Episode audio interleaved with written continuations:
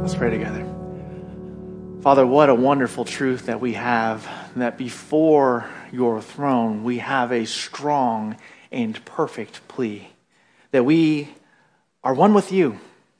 That we've been forgiven of all of our sin. And because of that, Lord, we know, we know that there is no fear. There is no fear of being abandoned. There is no fear of being left behind. But we are will we, we will be with you always. You will not cast us out.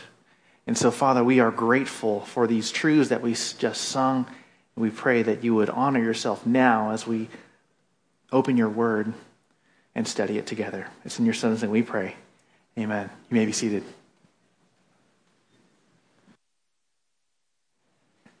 Well, good morning again to all of you, and welcome to San Francisco Bible Church. It really is a joy and privilege to worship our Lord together this morning. And this morning, we find ourselves in the book of Psalms. And we're going to look at a significant psalm that has a lot of impact on both the Old Testament and the New Testament. So, if you have your Bibles, please turn with me to Psalm 110. Psalm 110. If you need a Bible, we have Bibles in the back that you can even take home with you as our gift to you. So if you need one, please feel free to go grab one. Psalm 110 says this it's of, it's of David, it's a psalm. And David writes this Yahweh says to my Lord, Sit at my right hand until I put your enemies as a footstool for your feet. Yahweh will stretch forth your strong scepter from Zion, saying, Have dominion in the midst of your enemies. Your people will offer themselves freely in the day of your power. In the splendor of holiness, from the womb of the dawn, the dew of your youthfulness will be yours. Yahweh has sworn and will not change his mind. You are a priest forever, according to the order of Melchizedek. The Lord is at your right hand. He will crush kings in the day of his anger. He will render justice among the nations. He will fill them with corpses. He will crush the head that is over the wide world, earth. He will drink from the brook by the wayside. Therefore, he will lift up his head. Let's pray one more time. Our Father, as we come to your word and as we study it, we pray, Lord, that you would allow for us to find the hope that you have laid out for us. May we hear your word and not just be those who hear it, but that we would also respond to your word as well. That we would seek to apply the word to our lives. That you would be glorified as we desire to live in response to the truths that we study together. And so we pray that you would honor the preaching of your word, that you would honor yourself that you would glorify yourself so that we can be impressed with your majesty this day. This in your son's name we pray. Amen. Psalm 110 is one of the most quoted psalms in the New Testament. And in fact, even as we read through the passage together this morning, I'm sure that you recognize the language from the Gospels or even from our time in the book of Hebrews. And often, when we read individual Psalms, we tend to focus on how these Psalms make us feel. Whether we find encouragement from the Psalms, whether we, are, we feel the sympathy from God as we see how it resounds with us. And there is an empathy that's there because, well, David did often write about how he was feeling, or how he was responding to the truths of God, even in the times of darkness. And so we have this empathy displayed for us, shown for us, and it really helps us understand how we might worship God together. So, having a personal attachment to the Psalms because of how it makes us feel is not necessarily a bad thing. Because, well, these Psalms were written so that we could be encouraged in worship and so that we could see the different ways that worship can be expressed. But there is more to the Psalms than just showing us how we might worship God. There are some Psalms where God divinely inspires the psalmist to write to give people an idea of what will happen in the future so that God's people will have hope, so that we will know what to expect. And Psalm 110 is one of those psalms. In Psalm 110, we have what we call a messianic psalm, a psalm that speaks of Messiah. And in this particular case, Psalm 110 is meant to be a preview of the hope that is to come in the future. And so, what we will find this morning are two reasons, two reasons to anticipate and worship Yahweh's Messiah. The first is that Messiah will rule as king, and the second is that Messiah will reign as priest. So, the first reason to anticipate and worship Yahweh's Messiah is that Messiah will rule as king. One of the first things that you'll notice in your Bibles when we read Psalm 110 is that right underneath the chapter heading, there's a subtitle. Or there's a subtitle that says, Of David, a Psalm. And these two, these, these words are significant for two reasons. First, it clearly tells us that the author of the psalm is David.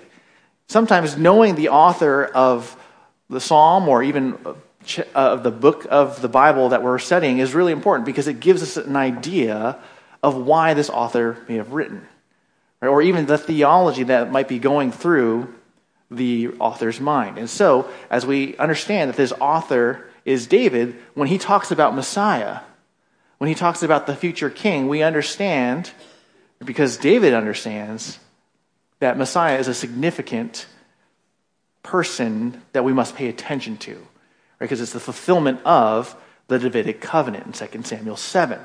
And so when he writes about Messiah, we know that there's a lot of hope a lot of expectation that is attached to that.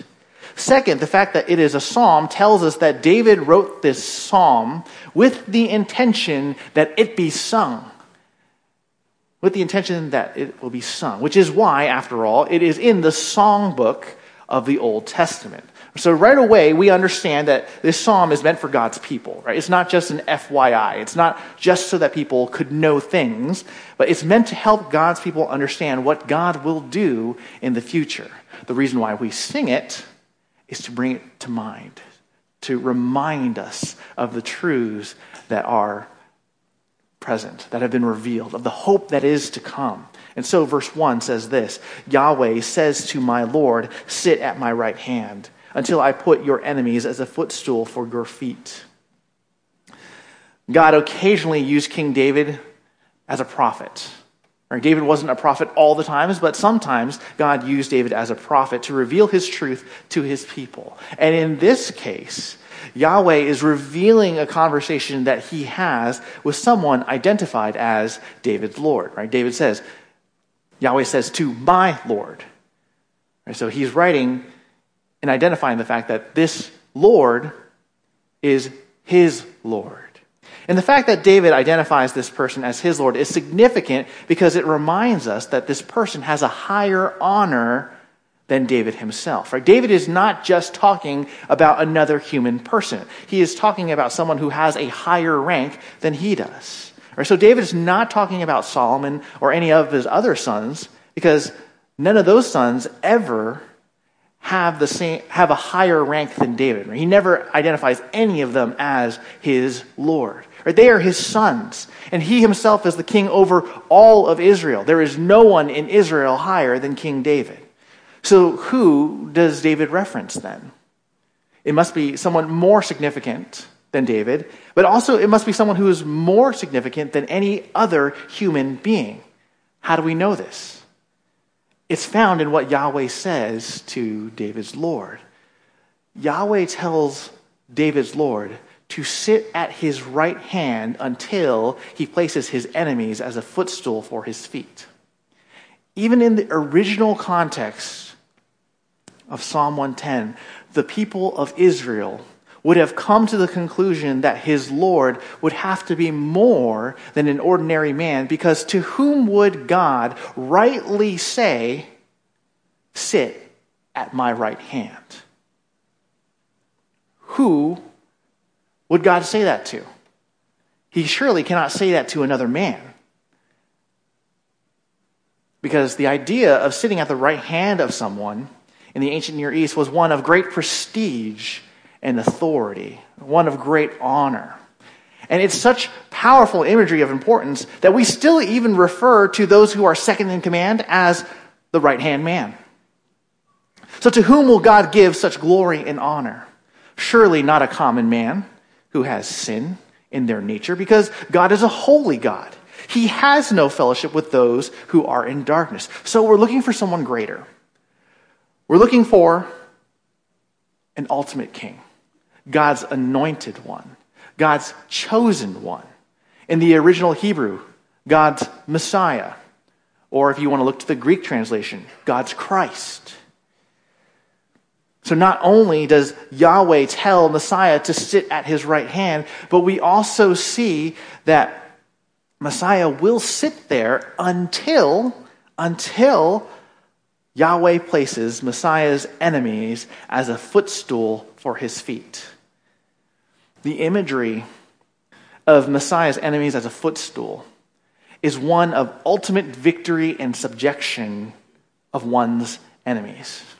In ancient days, victorious kings would conclude battle by placing their feet on the neck of the defeated kings to remind them that those kings lost and that their lives are at the mercy of the ones who had won. Right? If we fell down and someone put their feet on our neck, we would know that we we're in a compromised position. Right? That we are in danger of losing our very lives unless the one who put their feet on our neck had mercy upon us.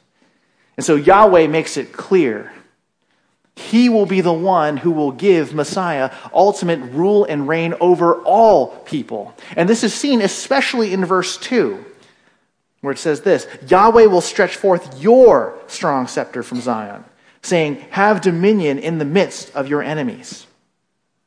The fact that Messiah will rule over all is seen in the fact that Yahweh stretches forth whose scepter? Not his own, but when you look at the text, what does it say? Yahweh will stretch forth your, as in Messiah's, strong scepter. The scepter was the symbol of a king's rule and power. Back in Psalm 2, verse 8 and 9, we see that Yahweh will give his anointed one, his Messiah, the nations as an inheritance. He will rule over them. But before he rules over them, he will strike them with a rod of iron. That word rod of iron is the same Hebrew word for scepter. Why does he strike them with that rod of iron? He strikes them to break them of their rebellion against him. And that's why you have that imagery of being shattered like a potter's vessel, right? If you've made clay before, you know how brittle clay can be.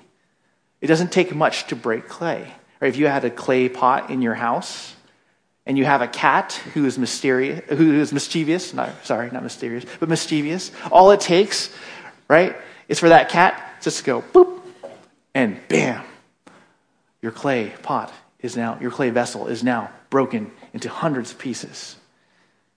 And so this rod of iron is meant to symbolize the might and the reign of Messiah. He comes and he comes to win. Going back to verse 2, we see that Yahweh grants Messiah rule over his enemies. And this, of course, is not something that happened in David's day or even after David's day.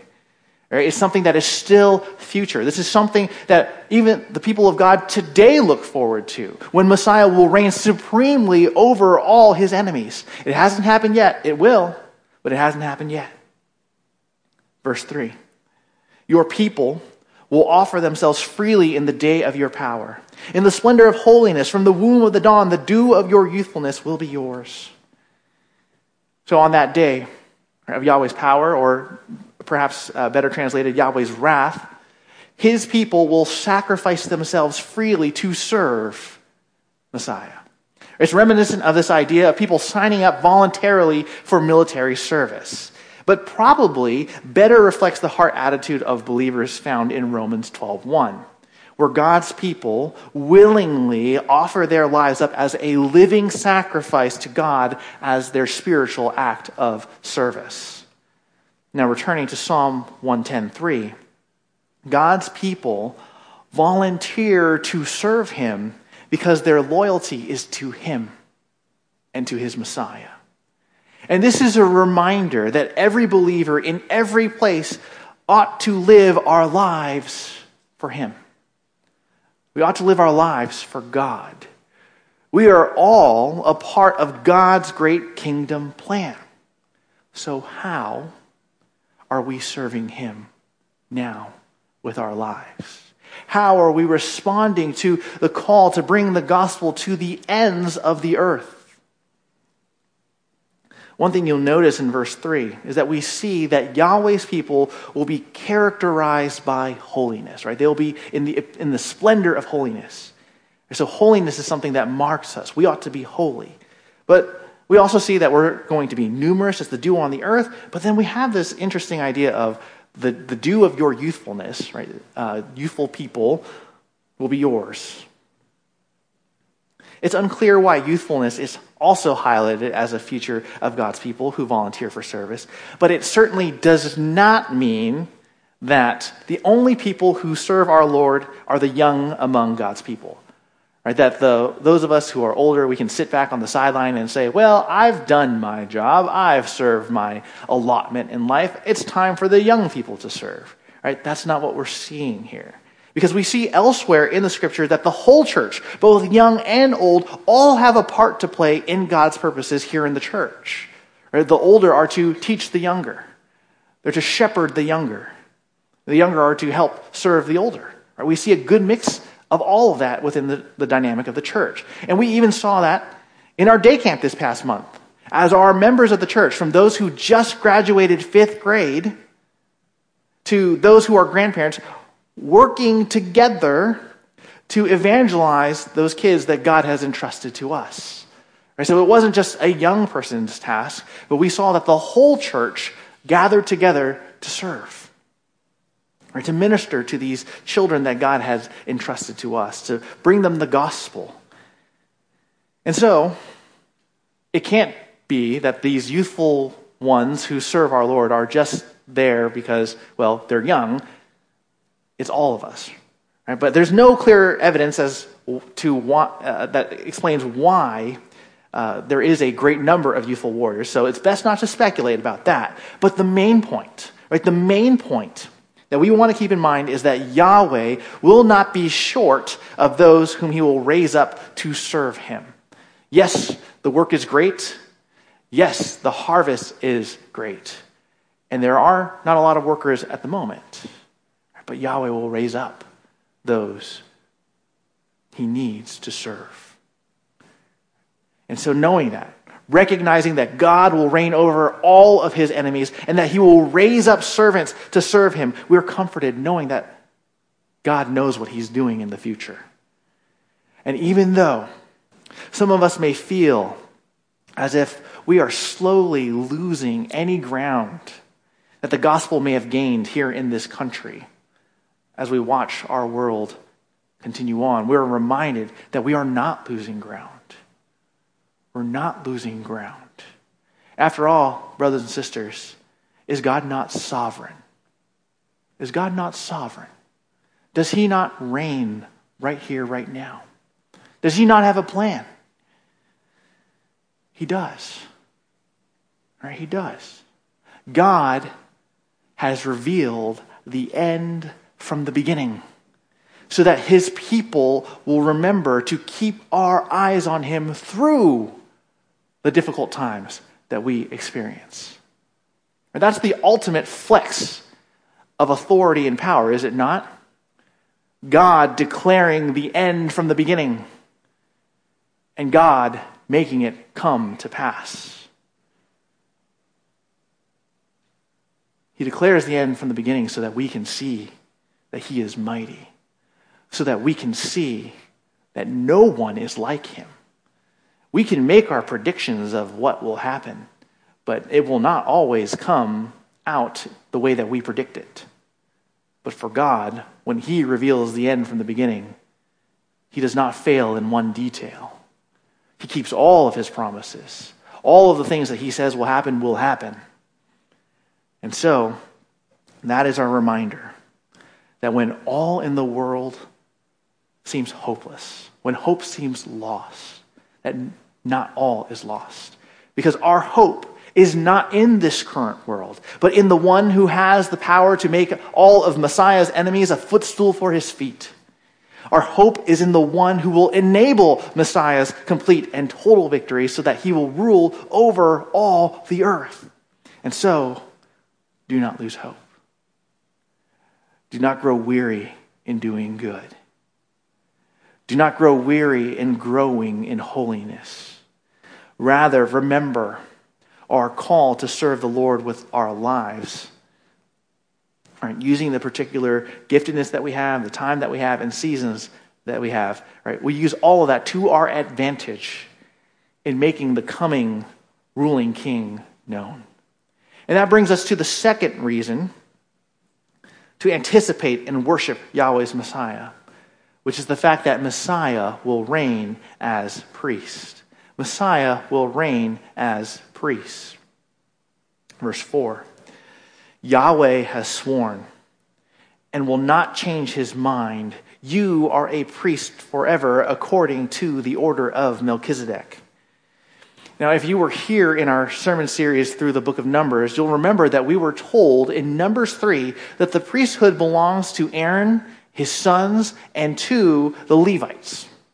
If someone tried to take that priestly role who was not from Aaron and his sons, who were not from the Levites, then Numbers 3:10 shows us that those who tried to act as priests would die, or they would face the severe judgment of God. And it doesn't matter whether they were common people or if they were kings, severe judgment would come. And there were kings in Israel's history who tried to take on the role of priest without God's permission. Saul did so in 1 Samuel 13. He was impatient. He didn't want to wait for Samuel to come. He was losing the crowd, he was losing his army, the faith of his army. And so, in an act of defiance, he said, I'm going to take on the role of priest and I'm going to make the sacrifice. And so, for that, and when Samuel arrived, he said to, to Saul, What are you doing? What are you doing? Did you not have faith? God would have established you as king forever, but because of this, the kingdom will be torn from your hands. And then eventually we know Saul and all of his sons, minus Mephibosheth, they all died. All of his descendants all died, minus Mephibosheth. Even after David became king, King Uzziah, he was a good king, he was a righteous king, but he grew proud in his heart. And so what we saw in 2 Chronicles 26 is that he decided that he would be the one who would light the incense on the altar. And immediately, because of his pride, leprosy broke out, and he eventually died. Both men, of course, did not die right away, but they were judged with death for trying to claim the priestly role for themselves. So there's an interesting issue that we see in Psalm 110, because how can it be that anyone outside of a, a priest could offer sacrifice to God? How can anyone take on that role themselves? What we see, though, in Psalm 110.4 is that there will be a rightful exception for a king who will function both as king and priest, and that exception is given to Messiah. Now, we might be thinking, well, why is there an exception? Is this just nepotism? What's going on here? Or why is Messiah allowed to be priest, but no one else? Well, it's because his priesthood is not the same as the priesthood of Aaron or the Levites. His priesthood is not a Levitical, a Levitical, priesthood. It's according to the order of Melchizedek. And that leads us to a question Who is Melchizedek? Well, we mentioned him in our study of Hebrews 5, but it's been a little while since we've been in Hebrews. And so, if you don't remember, or if you could benefit from a refresher, Melchizedek is introduced to us in Genesis 14. 18 through 20. And we see in verse 18 of Genesis 14 that Melchizedek was the king of Salem. And we have no other information about who he is, who his family was, how he became king, or how he became a priest. But we do know one thing he was a king, and he was a priest of who? God Most High. God Most High. Not much more is told of us in the scriptures about Melchizedek outside of these facts that he is king and that he is priest of God Most High. But what is significant about Melchizedek is that he was a priest of God before any other priesthood was established. In Genesis 14, he's interacting with Abraham. So we know that the Levites don't even exist yet. So he's interacting with Abraham, and he was not a priest exclusively for Abraham and Abraham's descendants, because he was already serving as a priest. So he was a priest for all who would worship God. In verses 19 through 20, we see that Melchizedek, as the priest king, he was in a position to bless Abraham and receive offerings from Abraham for God. And that reminds us, right, that reminds us that Melchizedek was one who had a higher honor higher position than Abraham because he could both bless and receive offerings from Abraham right, in a way that you know, Abraham couldn't do for himself. Right? So, how does that relate back to Psalm 110? Well, verse 4, it helps us understand the priesthood of Messiah. You see, his priesthood is not like that of the Levites. He does not need to make atonement for himself, he has no sin nature. He does not intercede purely on behalf of the Israelites either. He intercedes on the behalf of all of God's people, right? All who will believe, regardless of their ethnicity. And of course, we cannot forget that he is both priest and king. He has power to rule and to reign. He has power to destroy, but he also has power to intercede, to show mercy, to show kindness. Now, we don't want to move off his power to rule too quickly, though. Because while he will intercede on behalf of the people, the power to rule and judge rebellious sinners also belongs to him. Verses 5 and 6. The Lord is at your right hand. He will crush kings in the day of his anger. He will render justice among the nations. He will fill them with corpses. He will crush the head that is over the wide earth. And so, what we see here in an interesting switch no longer is Messiah seated at the right hand of God. Now we see that the Lord is at the right hand of Messiah. Yahweh is standing at Messiah's right hand, enabling Messiah's victory. They work together as one to judge the nations. And this judgment is not sugar-coated, is it? Right? It's not jail time and then release. It's not a citation. It's not a timeout for 20 minutes. It's war. People will die. The language is on the one hand brutal, but on the other hand just.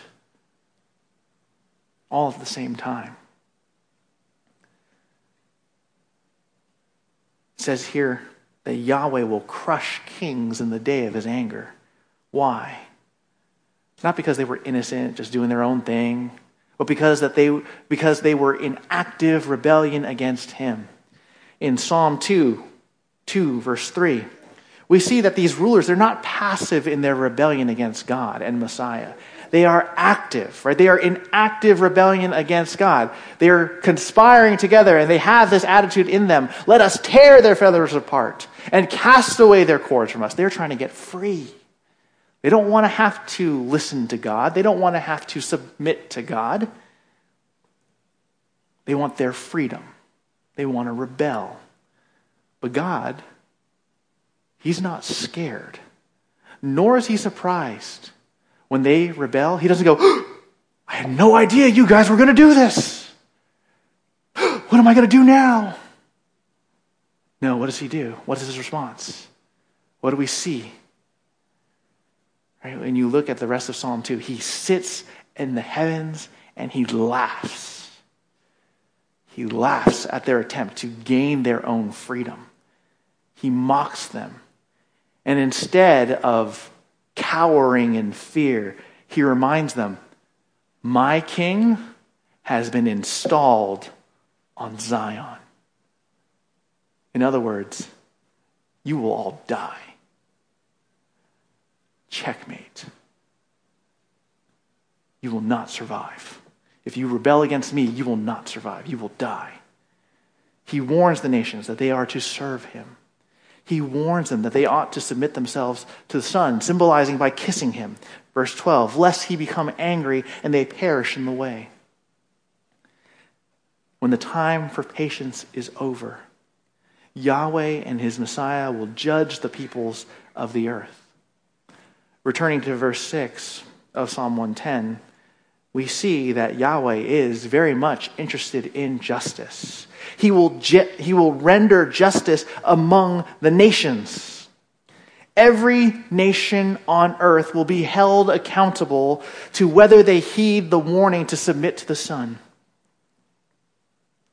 whether they heed the warning to serve God and his Messiah.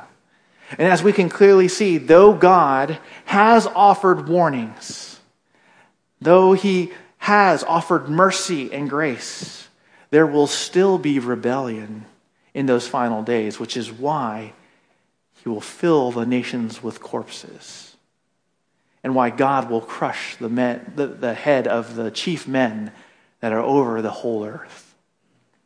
You see, everyone, whether they be great or whether they be small, will be held accountable to God in those last days. No one will escape his justice. No one will escape his wrath. Think about this. There is no sin. There is no sin that will not be accounted for on, those last, on that last day. Every sin will be dealt with justly and righteously. Every sin will be punished. There will be no sins that have been forgotten. Those sins will either be paid for in the death and resurrection of our Lord Jesus Christ, or they will be paid for in the eternal wrath of God against all sin. Either way, though, every single sin will be accounted for. There will be no leftovers. There will be no injustice. Perfect justice will have been accomplished, which is why God wins in the end. Verse 7 of Psalm 110. He will drink from the brook by the wayside, therefore he will lift up his head. Now, David purposefully leaves verse 7 ambiguous. Because when you look at verse 7, you're trying to figure out who's the he that will drink from the brook by the wayside? Who's the he that will lift up his head? Are we talking about the same person or are we talking about two different people? Who are we talking about here? David leaves it ambiguous on purpose.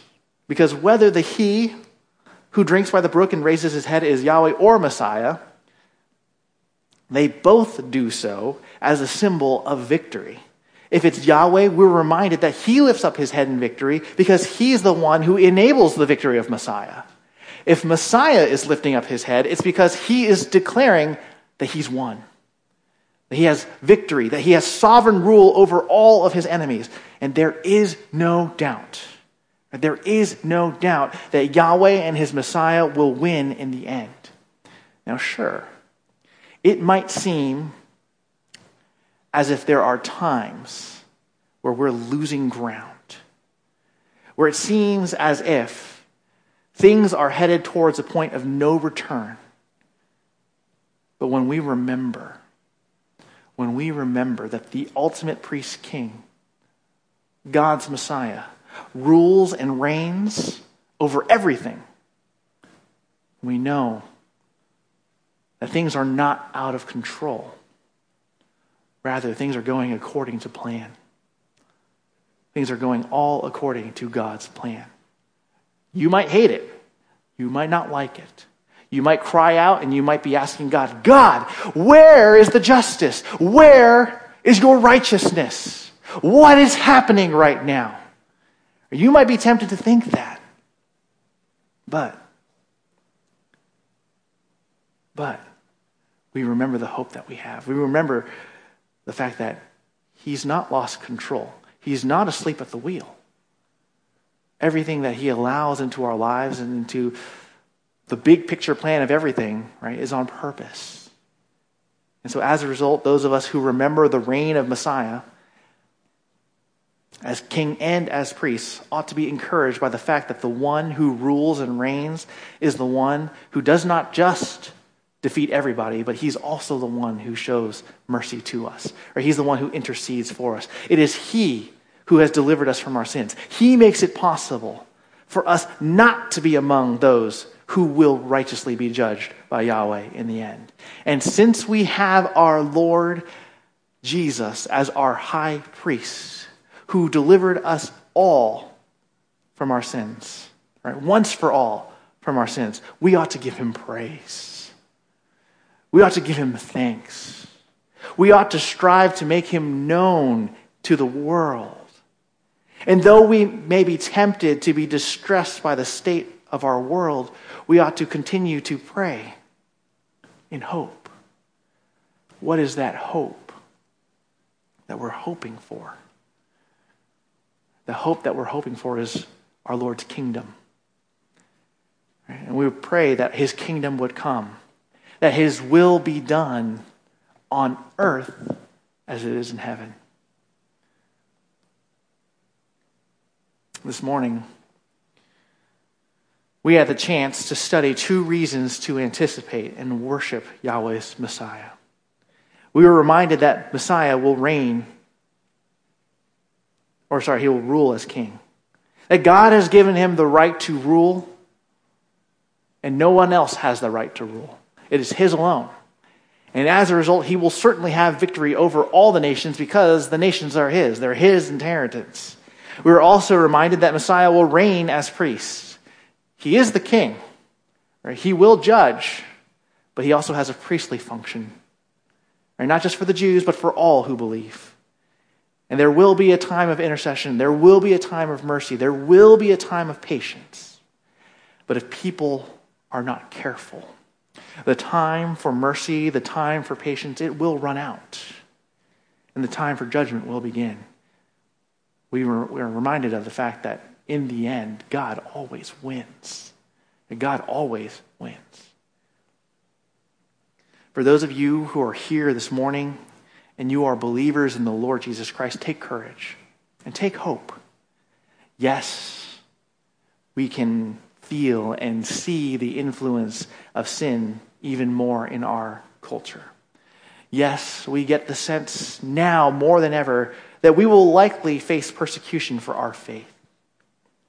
Yes, we see that the comfort that we enjoy in this life will be threatened.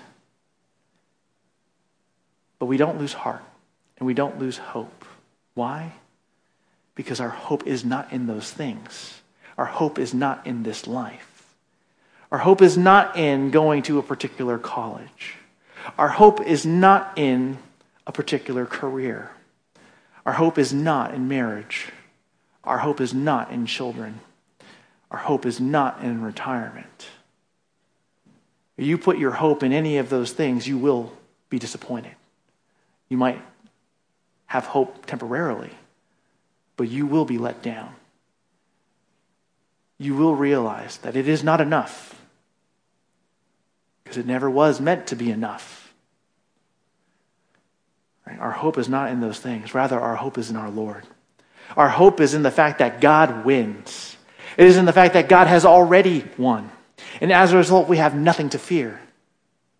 And so, brothers and sisters, be strong and courageous. Don't live this life with a spirit of fear and timidity, but trust in our Lord. And by the way, don't grow complacent either, but press on towards maturity. Continue to press on towards Christ likeness. We all readily admit that we've not arrived yet, that we're not perfect yet. That we're not like Christ as we should be now in this life. So why, right, why do some of us act as if we know everything that we need to know about the Bible already? Why do we act as if we don't need any more knowledge? We have enough. We've prayed the prayer. We're good. Remember the warning that we find in Hebrews 3 12 through 13. See to it, brothers, that there not be in any of you an evil, unbelieving heart that falls away from the living God. But encourage one another day after day, as long as it is still called today, so that none of you will be hardened by the deceitfulness of sin.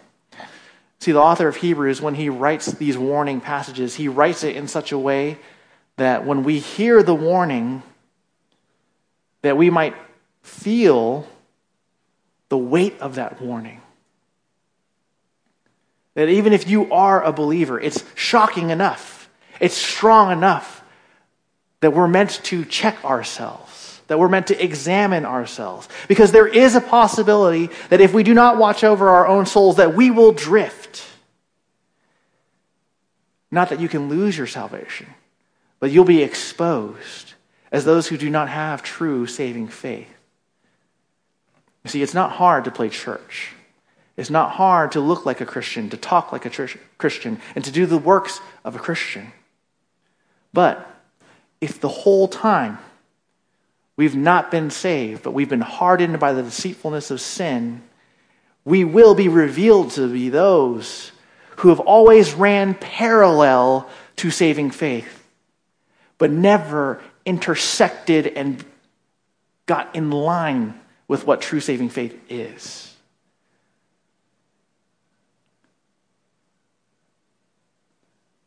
Those who fall away are not those who've been saved because you cannot lose your salvation. But you've been revealed to be running in parallel. You fell in parallel. You're no longer, you're, you've never been in saving faith. Right? If you guys remember geometry, if there are parallel lines, they never intersect, right? They never intersect. For those who fall away, they've been found to be in parallel of saving faith. They never had it to begin with. So we are meant to examine our hearts, to make sure that there is no evil, unbelieving heart in us. And what does that mean? Well, it means that we ought to all press on towards maturity, that we ought to know Christ, not to earn our salvation, mind you right? But to be assured of our salvation. To check our hearts when we see passages like this and to consider do I really love God? Do I really know God? Or do I just know things about God, but I don't have any practice that reveals that I know Him in my life? So don't be like those who are self deceived and have unbelieving hearts, but continue to cling to the hope of the gospel that we've been given. Right? That's why we press on towards maturity. Because right? you can't love someone you don't know. And if you say, I love God, but you don't know him as he revealed himself in his scriptures, then how do you love God? So we must strive to know him and to love him as he has revealed himself in the word. Because we want to become like our king who has accomplished salvation for us. And so, for believers, this is the thing that we ought to do. Examine ourselves. Make sure that we're in the faith. Press on towards maturity. And live in light of that saving faith that we've been given. If you are here this morning and you know you're not a Christian, or perhaps you suspect that you're not a Christian. I encourage you to take heed of these warnings that are found in the scriptures today. God will uphold justice, either in this life or in the judgment. So please do not be like those who are judged by God, who are examined by God and found lacking. God is patient and he is kind. We see in 2 Peter 3 9 that he does not wish for any to perish, but for all to repent. But we also know that he will not be patient forever. So while it is still today, I urge you to acknowledge your sin before God today. to place your faith in him this very day, this very hour, so that you may be saved from the judgment that is to come, that rightfully comes towards all who remain in their sins. And if you have questions about salvation, please feel free to come find me after the service. I'll be glad to speak to you more about the gospel.